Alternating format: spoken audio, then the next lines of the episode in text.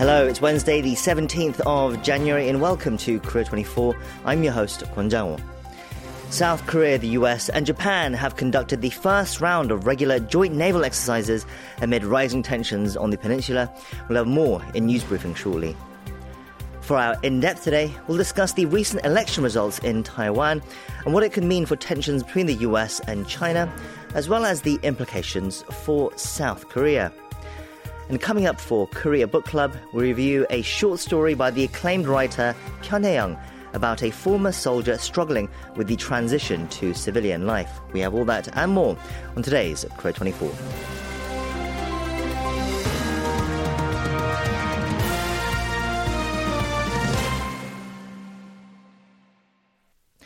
South Korea, the United States, and Japan have completed the first round of regular joint naval exercises in international waters south of Jeju Island for three days ending on Wednesday. This comes on the heels of threats and warnings exchanged across the border following the North's launch of a ballistic missile our KBS World Radio News Editor Gu Jin joins us in the studio now to bring us the latest on this as well as our ed- other headlines of the day. Jin, hello. Hello, General. Now, these are the first trilateral drills held after the three allies launched a real-time sharing system for North Korea's missile launches and agreed to establish a multi-year exercise plan against Pyongyang's growing aggression. So, what did this drill involve? Well, the uh, Seoul's Joint Chiefs of Staff said the drills involved nine warships including South Korea's Navy's Aegis combat system equipped destroyers, the U.S. nuclear powered aircraft carrier USS Carl Vinson, and Japan Maritime Self Defense Force. Uh, uh, Kongo class destroyers. The USS Carl Vinson's return to the Korean Peninsula was the first visit in three months uh, following a visit last October. The regular drills aimed at responding to the North Korea's nuclear and missile threats were agreed upon during a trilateral defense ministers meeting last June. This week's uh, exercise were carried out following the uh, North's launch of a hypersonic missile over the weekend. Yes, and in response to that launch of the hypersonic intermediate range ballistic missile, South Korea imposed independent sanctions on 11 vessels, two individuals, and three entities accused of involvement in illegal ship to ship transfers of oil and other products to North Korea. Can you give us the details? Well, the Foreign Ministry, uh, ministry said on Wednesday uh, that it has sanctioned the uh, vessels, individuals, and entities engaged in illegal maritime activities that support North Korea's nuclear and missile development programs. North Korea has been funding its nuclear and missile development programs and evading UN Security Council sanctions through various illegal activities such as ship to ship oil transfers at sea and coal smuggling. The blacklisted vessels are suspected of involvement in transshipment with North Korean ships, smuggling refined oil and coal into the North, and supplying, selling, and transferring goods to and from North Korea in violation of multiple Security Council resolutions. It marks the first time in eight years since 2016 that South Korea has imposed independent sanctions on ships. Wednesday sanctions are the 15th set of sanctions imposed by the Yoon administration. Now, while tensions are flaring up between the two Koreas, North Korea is continuing to draw closer to Russia. The top diplomats of the two nations met on Tuesday and they expressed an interest in developing cooperation between them. They also discussed security issues on the peninsula. Can you tell us what was said in the discussion and also during a subsequent meeting with President Vladimir Putin? Yes, North Korean Foreign Minister Choi uh, who is visiting Russia on a three-day trip, held talks with her Russian counterpart Sergei Lavrov at the rece- uh, reception house of the Russian Foreign Ministry in Moscow on Tuesday. In opening remarks uh, for the talks, Lavrov said that two sides will discuss ways to expand bilateral cooperation, such as uh, broach global issues such as the situation on the Korean Peninsula and Northeast Asia. Regarding the uh, situation on the peninsula, Lavrov uh, criticized the policies of the US and its satellite countries, determining that they are not constructive and adding that uh, Russia will continue to demand that they abandon any measures to increase tensions. Uh, the Russian minister also expressed gratitude for North Korea's support of Russia's military operations in Ukraine. Choi later met with Russian President uh, Vladimir Putin as she and Lavrov uh, uh, reported the results of their talks. Now, although the Kremlin has yet to release an official outcome of that meeting, the two sides are believed to have discussed a possible visit uh, by Putin to North Korea, as Choi said at the beginning of the talks that North Korean leader Kim Jong un had uh, extended an invitation to Putin. Meanwhile, there's an alarming report from Radio Free Asia of belated news that a North Korean passenger train overturned in Tancheon, South Hamgyong province on December 26th last year, killing hundreds of people. What can you tell us? Well, RFA's report on Tuesday cited a local source saying that the train was traveling from Pyongyang and heading to Kumgol, uh, South Hamgyong province, when it headed up a high hill. Uh, due to old railway tracks and a lack of power, the train slid back and derailed. The source said the two prestige train carriages that were connected right behind the locomotive did not derail, with the passengers inside this prestige train car surviving the accident. However, the report said most of the passengers on the remaining seven carriages died, with the death toll reaching over 400. Yes, we'll try to bring updates on this incident when and if we are able to get further confirmation. Mm-hmm. Let's turn to other headlines now. Prime Minister Han Duck-soo, who is attending an annual meeting of the World Economic Forum in Davos, Switzerland, said South Korea will take a leading role in nuclear power, carbon-free energy, and artificial intelligence. Uh, what else did he say at this high-profile gathering? Well, at a session on nu- nuclear power on Tuesday, Han pledged South Korea as a leading nuclear power state would uh, would uh, contribute towards decarbonization and reinforcement of energy security and sustainable development. The Prime Minister called for the international community to participate in the carbon-free energy initiative proposed by President Yoon Suk-yeol last September, while emphasizing the, uh, the importance of nuclear power in countering countering uh, climate change and bolstering energy security. At a session on AI, Han drew attention to how an AI gap between countries could lead to serious issues in the future before discussing Seoul's efforts to establish an international foundation on the matter and Korea hosting the second AI Safety Summit. Turning to the economy, the government has decided to scrap a pending income tax on financial investments and reduce a securities transaction tax as part of efforts to help private investors build assets. So, can you tell us more? Well, the state run regulator Financial Services Commission disclosed its decision on Wednesday during an open forum chaired by President Yoon Suk Yeol on people's livelihood. This comes after the president vowed in his New Year's ad- address to uh, overcome the so called Korea discount, afflicting local stocks with lower values or higher risk premiums compared to global assets by streamlining red tape in the capital market. Now, initially, the government was set to reintroduce the income tax on financial investments in 2025 to impose a tax rate of 20% on investors whose capital gains exceeded certain amounts following investment in financial products, including uh, stocks, bonds, funds, and derivatives.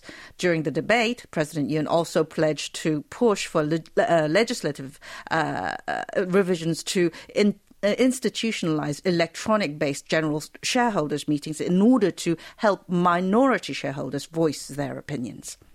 In other news, the main opposition Democratic Party leader Lee Jae-myung has expressed regret over recent defections by party representatives and members, including former party chair Lee Nak-yeon, ahead of April's general elections. Can you tell us what he said? Well, at a DP ceremony on Wednesday, Lee, who returned to work some two weeks after recovering from a stabbing attack, said it was unfortunate that they had left, despite uh, party efforts to maintain integrity, uh, integration, sorry, and unity. The DP chief said that regardless of these uh, developments, it remains the opposition's responsibility to find new hope and a new path that will meet public expectations. He said the upcoming elections carry weight as they need to clearly censure the Yoon Suk Yeol administration, which he called reckless and regressive.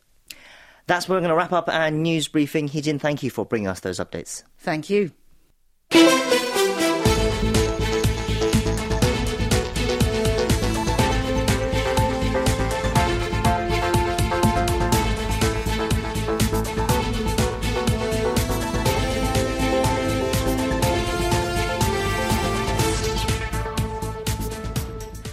Taiwan's ruling Democratic Progressive Party pulled off a third consecutive presidential victory on Saturday, the first time a political party has done so since democratic elections began in 1996 for the island.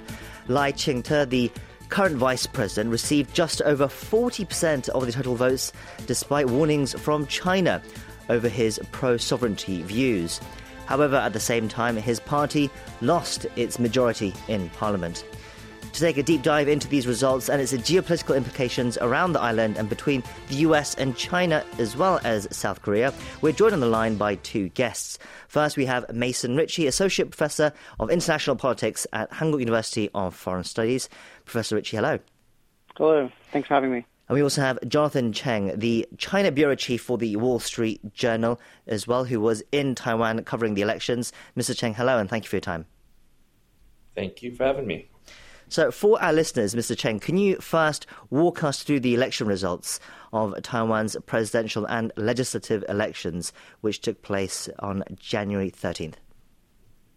Well, I think you did a pretty good job of explaining it there. Basically, it was a three way race, which is uh, unusual for Taiwan and unusual in many places. And uh, it really was a dead heat, although at the end, it sort of ended up being what most people had expected with uh, Lai Ching-te of the Democratic Progressive Party, which is the party that's in power now, keeping the presidency. It's actually the first time since Taiwan started to have um, fully democratic elections in 1996 that we have one party winning three elections in a row. Like the U.S., you can run for two terms, um, and the current uh, president, uh, Tsai Ing-wen, is sort of term limited out, but um, they'll hang on to the presidency. The difference is, as you also mentioned, the legislature is now going to be a bit more split than it was in the past. So previously, the DPP, the ruling party, had both the presidency and the legislature, but now that won't be the case. So that means that it was mostly a win for the DPP, but they won't be able to get everything that they want because they'll have to compromise in the in the legislature. Right, and can you tell us also about the president-elect Lai Ching-te? Who is he, and what can we expect from him? Well, he's been the vice president uh, for the last four years in Taiwan, so he's already a pretty well-known presence across uh, across Taiwan and across mainland China. Mainland China doesn't like him because a he's from the Democratic Progressive Party, which is the party that Beijing sees as more leaning towards independence, towards separatism, they would say, towards um, sort of trying to promote an identity for Taiwan that is separate from uh, the mainland Chinese sort of identity. So that's part of his uh, political background. Um, he's also said some stuff in the past that Beijing has been particularly wary of, and not just Beijing, but also Washington, because neither the U.S. nor China wants to see Taiwan move too dramatically in that direction because if that were to happen, it could spark a war because it could spark uh, a desire in Beijing to say, well, enough is enough. Uh, if Taiwan wants to go independent for real, then we need to intervene, and we may have to do that militarily. So, no one wants to see Taiwan rock the boat right now, neither the two major powers. So, Lai Ching-te is a little bit of an unknown quantity in that regard because he has said in the past that he regards himself as, and this is the phrase that he used, a practical worker for independence. And this phrase keeps coming up every time you read about him because he did say that in the past. And people have said, well, does that mean that he wants to push for independence? If he becomes the president, will he sort of move out of a very careful phase? You know, like in many elections, you'll have a candidate who will keep a very cautious position. He won't show his hand.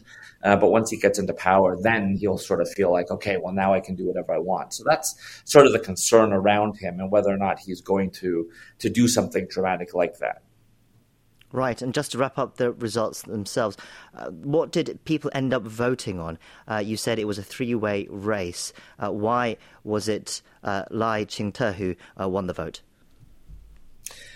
Well, you know, every election is at heart usually about domestic issues. So there's a lot on the economy, there's a lot about sort of social services and about uh, employment and finding jobs for young people. There's energy policy. There's all these sorts of things. But of course, the thing that we tend to focus on from outside of Taiwan, and the thing that actually it, it's also a concern within Taiwan as well, is the relationship with mainland China. And it is the question of Taiwan's status because it isn't an internationally recognized sovereign state. The US, South Korea, many countries are willing to work with Taiwan and they're friendly to Taiwan, but there's no formal diplomatic relations. In fact, Taiwan, as of today, only has diplomatic relations with 12 other countries around the world, right? So most of the others recognize China, they don't recognize Taiwan. And this general question around what Taiwan's status is was definitely part of the equation in this election as well. Um, except I think people in Taiwan look at it not as a question of whether or not we're going to declare formal independence or not.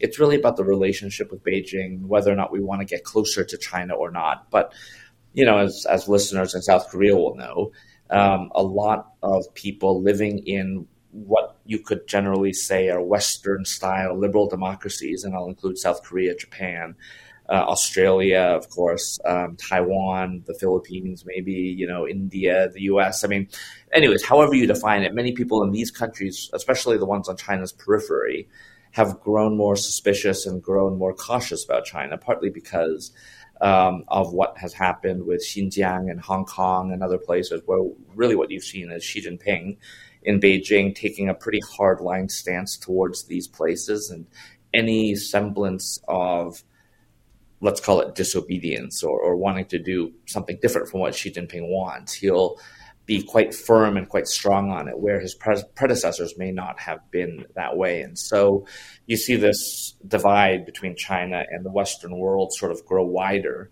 And I think Taiwan is no exception to that. I mean, Taiwan has a special perspective on it because it speaks Chinese, because history has bound it closer to China.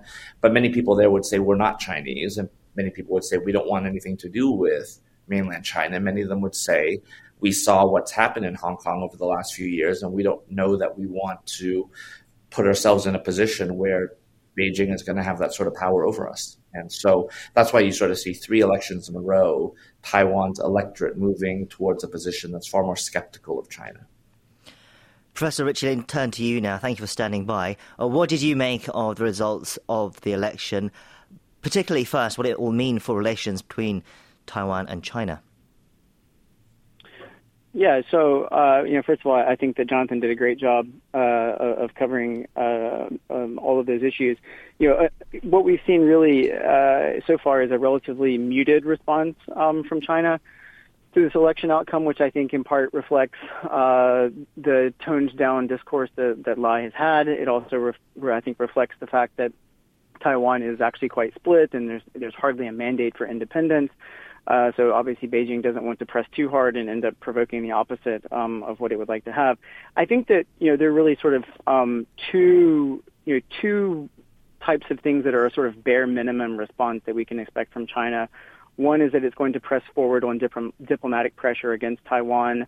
Uh, as Jonathan just mentioned, um, it's going to continue to insist on what it calls the one China principle, which is essentially that you know there is no distinction between Taiwan and China. Uh, and of course, it's going to continue to put pressure on the the few remaining diplomatic allies um, that Taiwan has, uh, as we just saw um, with the example of Nauru, which was just poached um, from from Taiwan.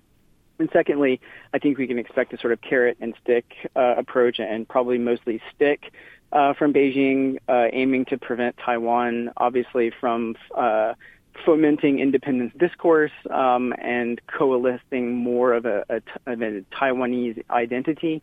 Uh, so I think those sticks might include information campaigns, uh, influence operations, uh, veiled threats, uh, the use of force, sometimes what we call gray zone or, or hybrid um, measures, we can expect, I think, you know, continued military, notably naval and air exercises uh, that you know cross the median line, uh, approach Taiwanese airspace, uh, feigning uh, novel, uh, naval encirclement of Taiwan, all in, all in the effort to sort of exhaust um, Taiwan by harassment.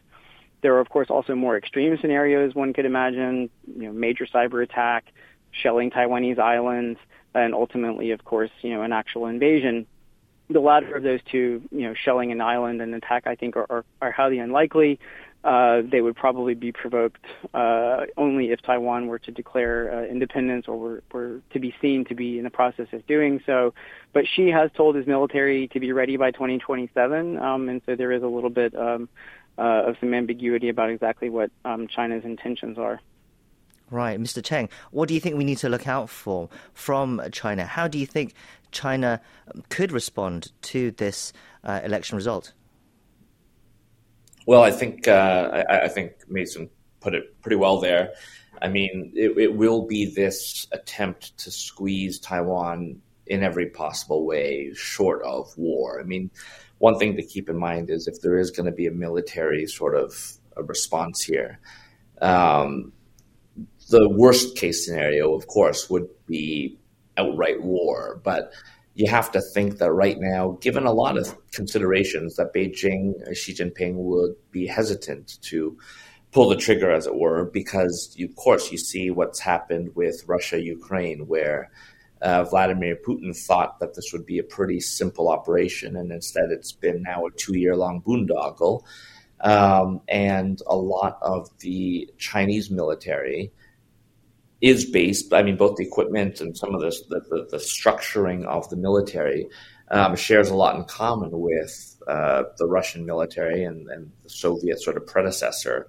Um, the, the, difference is that Ukraine is a land war, there's a long land border, and Taiwan is an island, and it is an amphibious sort of situation that would be extremely difficult to pull off, even under the best of circumstances. Um, I mean, again, Korea, of course, knows about this from Douglas MacArthur and, and uh, the Incheon landing during the Korean War. But this stuff is not easy to do. And it's not easy to do if you potentially have the U.S. getting involved, if you potentially have hmm. uh, Australia, Japan getting involved. And home, if you're Xi Jinping, you're also looking at the People's Liberation Army. He's been purging a lot of his top generals in the last couple of months, and there's been a lot of concern about corruption within the military. So if you're Xi Jinping and you want to launch a military sort of assault, you have to think that given Vladimir Putin's example, given the concerns you have about your own forces and whether or not they're going to be fully loyal and able to fight, maybe this isn't the time to do that. But of course, that's all speculation on our part. And we're not saying that people necessarily make the best decision. And we don't frankly have enough transparency or insight into exactly what's going on in Beijing. Even as I sit here in Beijing, it's hard to know what people here in power are really thinking and planning. Right, and then the other factor is, Professor Richey, what do you think the results of this election means for the US's involvement in this region? Well, I think the, the U.S. is going to continue to insist on the one China policy, which is uh, very different from the one China principle. Um, you know, the the one China policy uh, is the way that the United States, uh, you know, essentially supports Taiwan while leaving the decision as to Taiwan status, you know, up to up to Taiwan and China. Uh, the U.S. will continue to insist on, at the same time, Taiwan uh, street, straight, Taiwan Strait peace uh, and no independence declaration by Taiwan. Uh, the U.S. will continue to remain ambiguous in terms of its defense commitments uh, to Taiwan. Uh, and I think lastly, the U.S. is, uh, and this is perhaps a bit underappreciated, uh, really going to need to deliver um, on uh, the promises that it has made to Taiwan, notably with respect to arms sales. Uh, the U.S. already has, you know, a, quite a backlog of commitments, uh, not only to Taiwan but to other countries in terms of material and equipment and, and various military technologies that it's going to have to get through its defense industrial pipeline to flow into Taiwan. Uh, and the United States is going to have to work on that, uh, and that's in addition to you know whatever uh, is going to be uh, committed in the future. Uh, so I think that you know those are, are, four areas where I think we can expect the United States to have a fairly clear um, clear set of, of, pathways for, for how it approaches the Taiwan Strait issue. Right. And Mr. Cheng, uh, are there any other concerns that lie ahead when it comes to the US's involvement in the region, especially with the elections coming up at the end of the year as well? Yeah, well, that's the biggest wild card, I think, not just for Taiwan and China, but I think for the world, is whether or not we do see Donald Trump go back to the White House. If he does, then, at least as far as I'm concerned, all bets are off. I don't know that we know for sure what a second Trump presidency would look like. Um, many people look back at the first term and they would say, well, he took a phone call from Tsai Ing wen, the president of Taiwan at the time. And that was groundbreaking in a sense uh, because that had never happened. There had never been direct contact like that between, um, you know, the top guy in the White House, uh, at least as president elect at the time and the leader in Taiwan. Um, on the other hand, he suggested that he wouldn't necessarily intervene if there was to be a fight between China and Taiwan. Joe Biden, in contrast, has said four times that the U.S. would definitely get involved, but each time the White House has walked back Joe Biden's comments. So there's a little bit of ambiguity with both presidents. So, in a certain sense, no matter what happens in November in the U.S., it's not clear what would happen in either case. But I think it would probably be even more uncertain in the case of a second Trump presidency. So, I think everyone's looking to see what happens in November.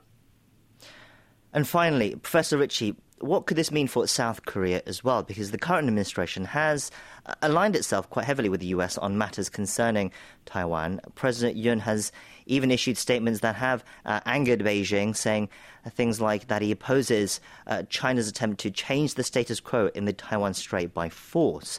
What do you think this means for South Korea? Yeah, so you know, t- in some respects, I think uh, it would have been easier for South Korea if the opposition, for instance, the KMT, uh, had won, which is somewhat more Beijing friendly, and we might have seen, you know, uh, we might see have seen a world with a little bit less tension in that area. You know, diplomatically, I think this result means that the, you know, given the tension that's going to take place, you know, the U.S. is going to continue to include language on, uh, you know, Taiwan Strait peace, uh, you know, on the status quo, uh, you know, on, you know, regional order, in the Taiwan Strait area and all of its alliance communiques, including those with uh, South Korea, and that puts South Korea in a, little bit of a complicated position vis-a-vis uh, Beijing. Uh, the tension there will mean that South Korea is going to have to be worried about you know trade routes in the tri- in the Taiwan Strait and the risks there uh, as well as the potential consequences for the U.S. South Korea alliance uh, if some type of crisis were to take place. You know, what would the implications be for the United States, and how would that have knock-on impacts on the U.S. ROK alliance? You know, my advice to to South Korea, to the extent that anyone would ever care about that, is you know that South Korea should continue to be strong vis-a-vis Beijing. Uh, they respect uh, strength, uh, not uh, not weakness uh, to continue uh, focusing on their trilateral cooperation with the U.S. and Japan that has a deterrent effect. Uh, at the same time, to balance, uh, you know, economically with China by focusing on the win-win uh, economic policies that South Korea and China can continue to, to have together and use South Korea's leverage where it has it, such as, for instance, semiconductors, where China is to some degree dependent on, for instance, Samsung and SK Hynix. So, you know, that's there, it's not like South Korea has no leverage at all, and, and semiconductors is one of the places where that's the case. Well, we will see how tensions develop in, in, the region this year. That's where we'll leave it. We've been speaking to Professor Mason Richey from the Hankuk University of Foreign Studies and Jonathan Cheng from the Wall Street Journal. Thank you both for your time today. Great. Thanks for having me. Been a pleasure.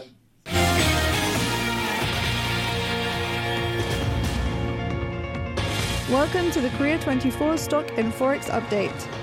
The benchmark Korea Composite Stock Price Index fell 61.69 points, or 2.47% on Wednesday, to close at 2,435.90. The tech heavy Kosdaq also fell, shedding 21.78 points, or 2.55%, to close at 833.05. On the foreign exchange, the local currency weakened 12.41 against the US dollar to close at 1,344.21. You can check Korean stock and forex closings at world.kbs.co.kr. It's time now for Korea Trending, our daily segment where we take a look at some other news stories that have been trending online. And with us for this in the studio, it is Uh, news editor Daniel Chair to bring us those stories. Daniel, hello, it's good to see you. Hello, it's good to see you too, Jang Okay, so what do you have for us first? Well, two of the most popular pets in the world are arguably cats and dogs. A recent study shows it's more expensive to have the latter as a companion. According to figures released by the Ministry of Agriculture, Food and Rural Affairs on Tuesday, it is around 50% more expensive, apparently, to rear dogs than cats. Yes, I don't think this will come as a surprise for many of our listeners, as I'm sure people will know that dogs are not only bigger in general, but also higher maintenance. But in Korea, where pet culture has only really exploded in the last decade or so. Some might be surprised about how much more expensive they are. Can you walk us through the figures? Yes, so the research was conducted on 5,000 pet owners between the ages of 20 and 64 residing in various regions of the country. Data was compiled using an online survey conducted between November 3rd and the 13th of last year. On average, various costs for looking after a single pet, dog or cat, including pet food, would add up to around 130,000 won or close to $100 a month. For dog owners, the average monthly cost was around 166,000 won, while cat owners spent some 113,000, so 123 and 83 US dollars respectively. Veterinary hospitals were the most frequented pet services at over 80%. Pet grooming services were runner up, trailed by play areas and hotels. Okay, as more people have started owning pets in Korea, I'm sure they've become more aware of the costs as well. But at the same time, we've also been seeing an improved sense of responsibility and awareness when it comes to what it takes to own a pet as well, right?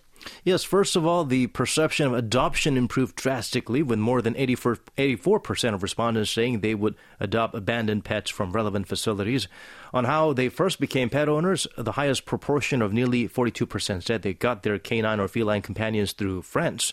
Trailing behind was pet shops at 24, with animal shelters in third place at 9 only about 18% said they did think about giving up their pets, with the main reason being behavioral issues like barking topping the list at over 45%, excess spending being the second biggest reason at over 40%. Yes, it's a huge responsibility, of course, to raise a dog. It requires money, time, effort, and patience. So prospective owners need to be aware of what they are getting themselves into, but uh, they can also bring wonderful joy to households as well. Okay, let's move on to our second story. What do you have for us? Hwacheon Sancheoneo Ice Festival has been picked as one of the five must-see festivals in Asia this winter by U.S. newspaper The New York Times.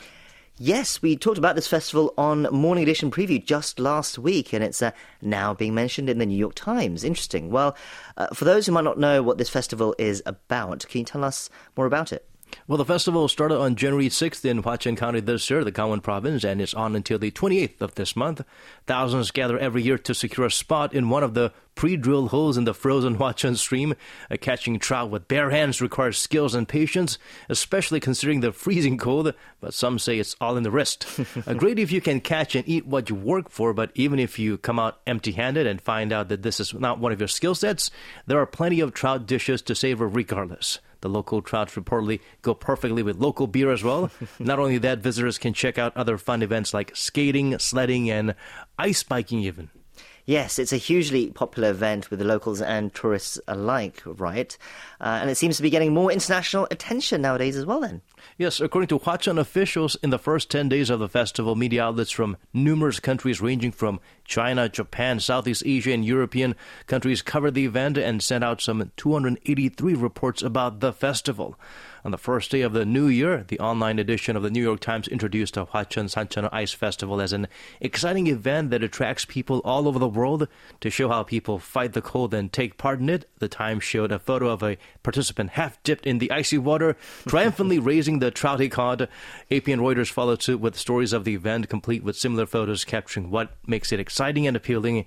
The broad international coverage is seen as the fruit of labor by local authorities who carried out numerous consistent familiarization tours, or FAM tours in short, inviting local and foreign media members to promote such local events. Indeed, it's great to see more rural parts of the country being uh, appreciated internationally like this as well. Let's continue on to our last story. What else has been trending?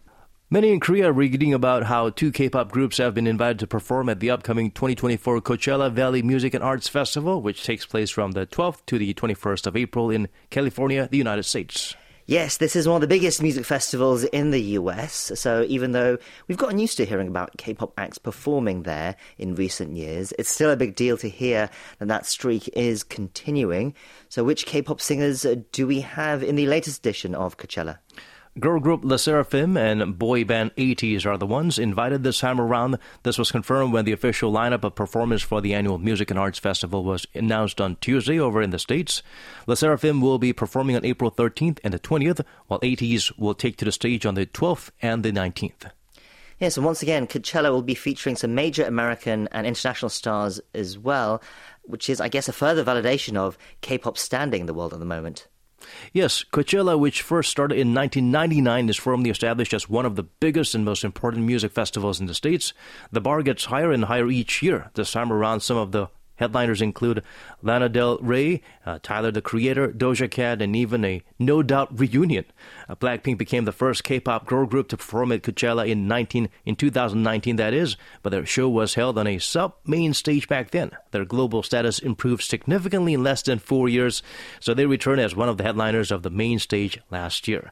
LE SSERAFIM carries that torch this year. As for ATEEZ, they take on the honor of being the first K-pop boy band to perform at this stage. Back in 2020, Big Bang was supposed to set that record, but the show was cancelled due to the COVID 19 pandemic. Well, good luck to LE And ATEEZ at the Coachella Festival. That's where we're going to wrap it up for today's Korea Trending. Thank you for those stories, Daniel, and we'll see you next time. Thank you so much for having me.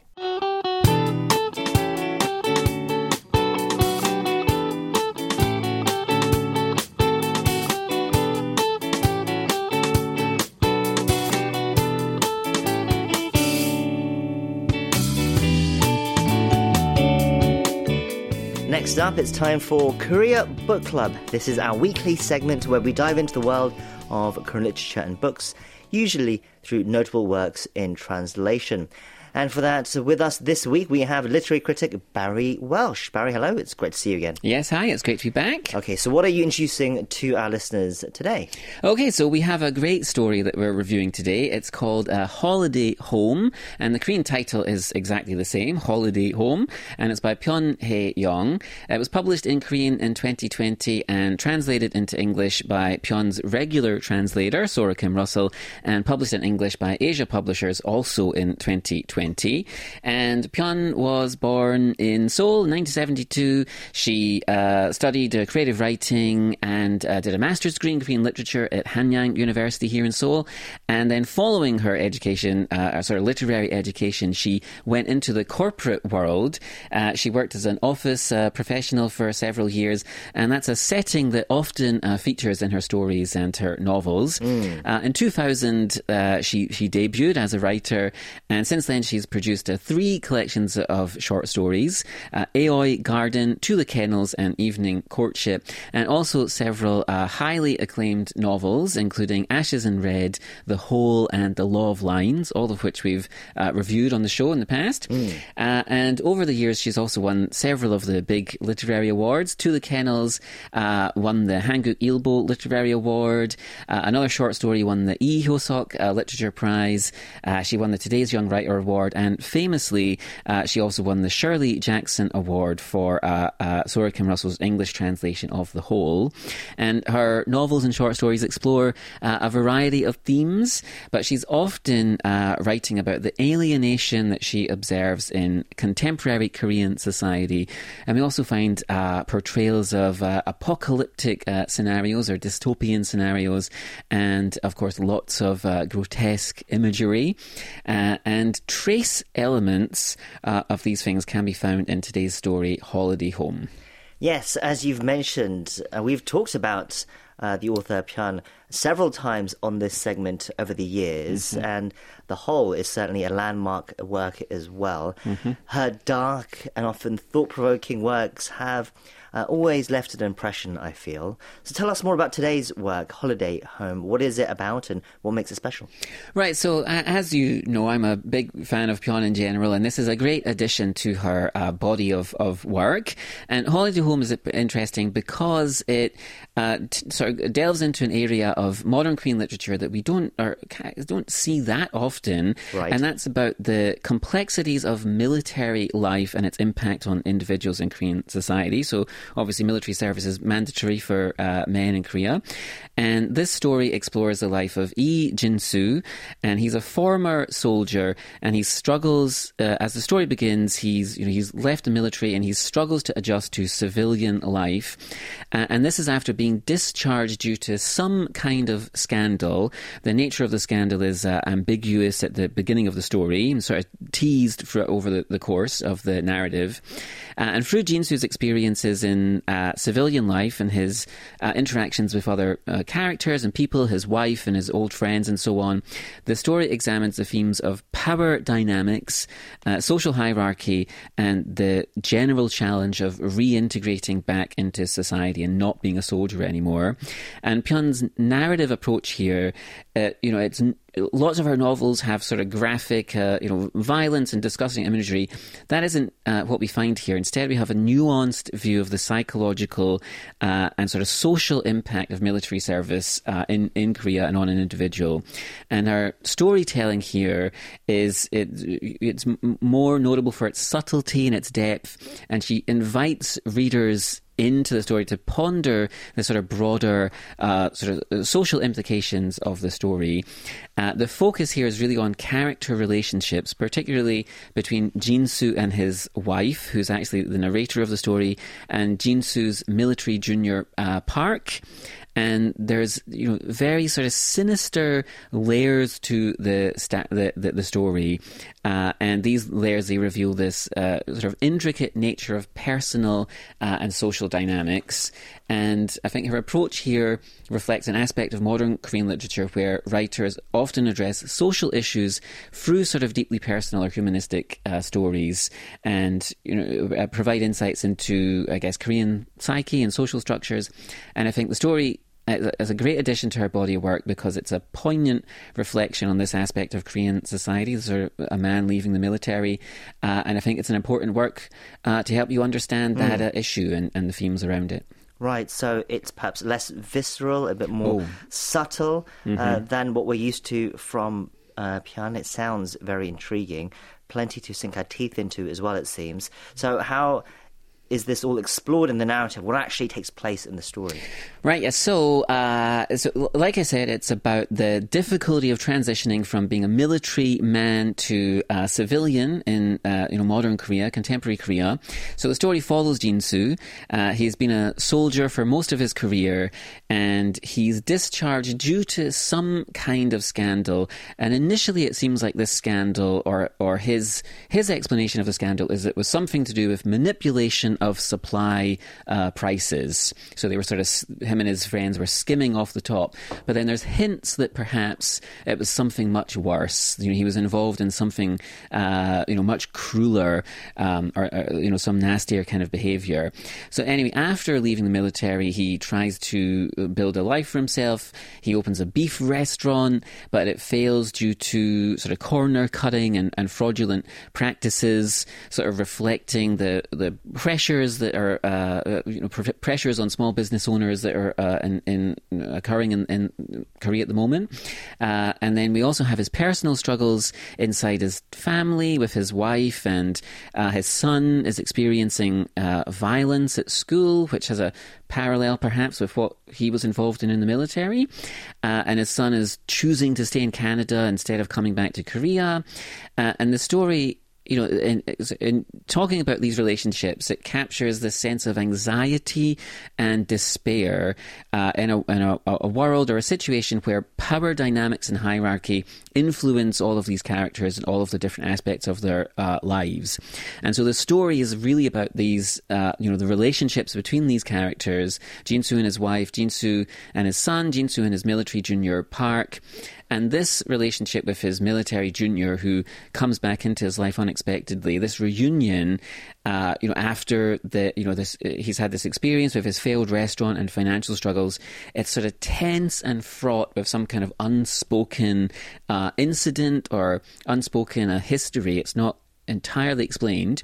But through this meeting, uh, the, the the story it's it's really talking about responsibility and, and victimhood and just the long lasting impact that your actions have on you, uh, and how this can uh, shape the, the world that you're living in in the future. And so through this, the story offers a, a, a very interesting commentary on just the human condition within a specific cultural context.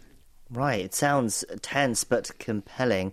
Uh, as you said, the central tension comes, I guess, from this relationship between uh, Jinsu and Park mm-hmm. uh, and what took place during their time in the military. But it's more than that, right? It's, there are more uh, underlying themes and commentaries on broader issues. Yeah, right, absolutely. So it's, she's really using this dynamic, Pyun's using this dynamic uh, to, to make a, a, wider point about uh, modern Korean society and, you know, this idea of like the, the hierarchy and the, the power dynamics the, a key theme is this struggle of adjusting from military to civilian life. You know, Jinsu struggles and grapples with his past in the military. He can't make this transition. The, the, the present world, the civilian world, just seems alien to him. He doesn't know how to operate or function in it. And so he struggles to reintegrate.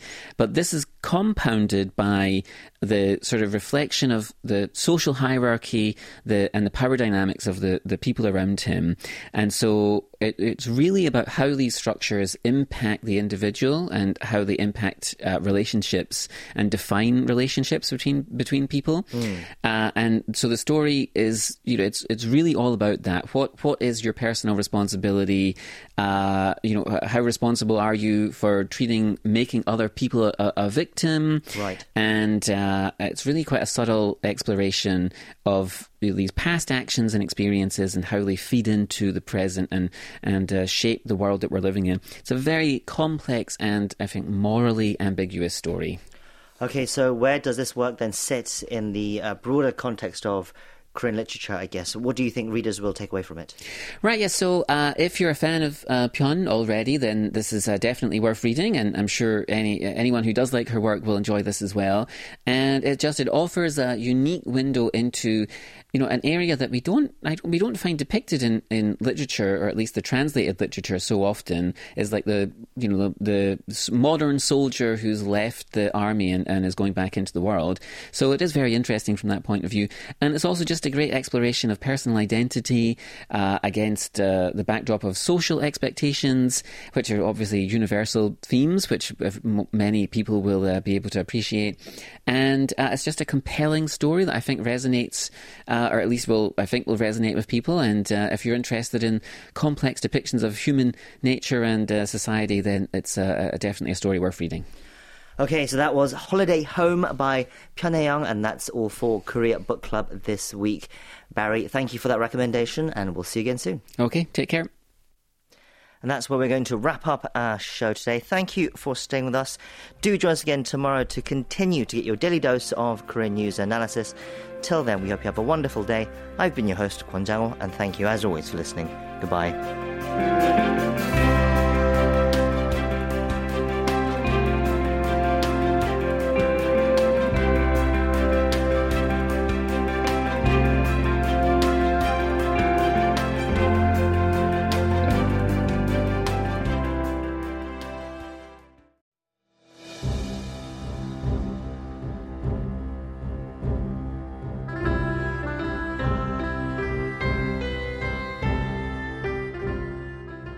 KBS World Radio strives to promptly update our listeners on safety procedures during emergency situations.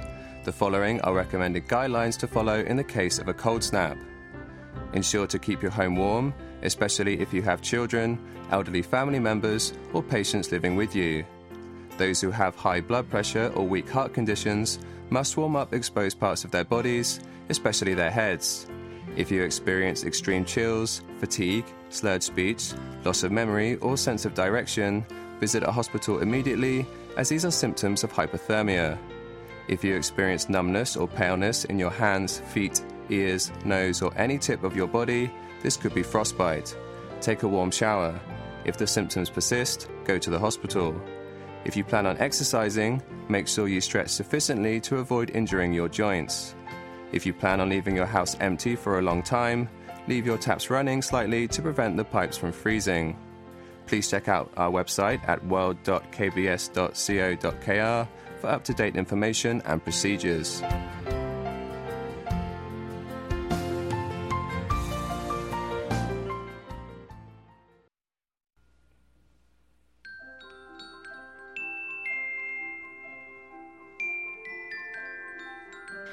KBS World Radio strives to promptly update our listeners on safety procedures during emergency situations. The following are recommended guidelines to follow when you're driving in snowy conditions. On days with heavy snowfall, take extra caution on sloping lanes as you could easily lose control of your vehicle. On icy roads, refrain from speeding as slippery road conditions make it harder to steer or stop the wheels. Ensure you keep a wider distance with the car ahead of you as it takes longer to slow down. Drivers are also advised to use chains and other equipment to keep their tyres from slipping. If you don't have the proper equipment, spray sand or soil on the tyres and start off in second gear. When travelling to areas with extreme snowfall, make sure you check the road and traffic conditions before setting off. When stranded in heavy snow, call 119 for assistance.